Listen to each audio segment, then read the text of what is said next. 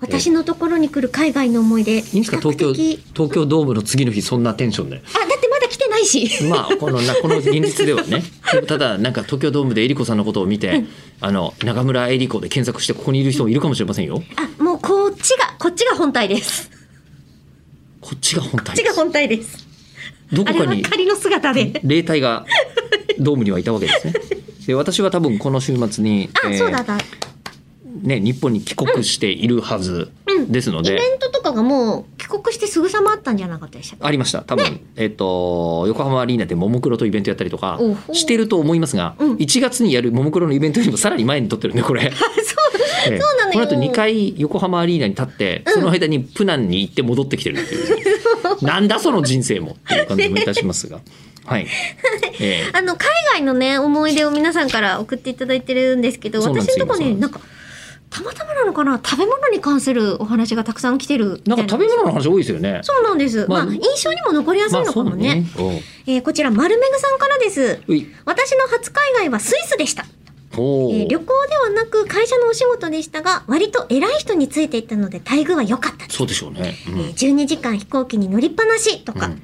トランジットのイギリスの空港で日本のアーケードゲームが置いてあってテンションが上がったりとか、うんいろいろありましたが、12時間飛行機に乗りっぱなしだけどトランジットあるんですね。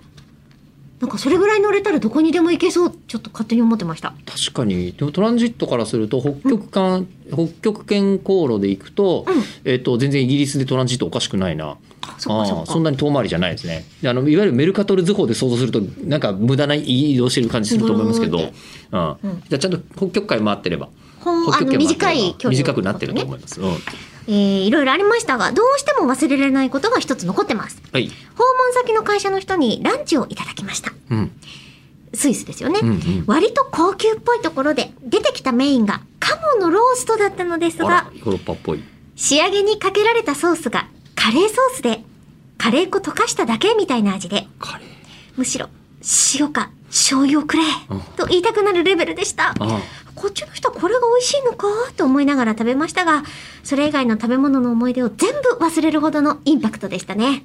吉田さんはプナンで何食べたいですかと。何食べてきましたかね。まだ全然わかんないですけどね何食べてきたか蛇食べてきてるかもしれませんけどああ、言ってましたもんね。逆にね昔あのこう香港のうん超高級な料理店っていうのに連れてってもらったことがあって、うんそこで最後の最後に一番うまい麺出るからって言って出てきたのが、えーインスタントラーメンの麺だったことなんで逆に言 うと中華麺食べ慣れてる身からすると、あれ新味覚ですごかったんだって。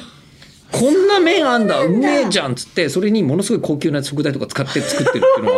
出てきてあそんなのあんだなって思っ日たことあ本る麺すごい日本麺すごい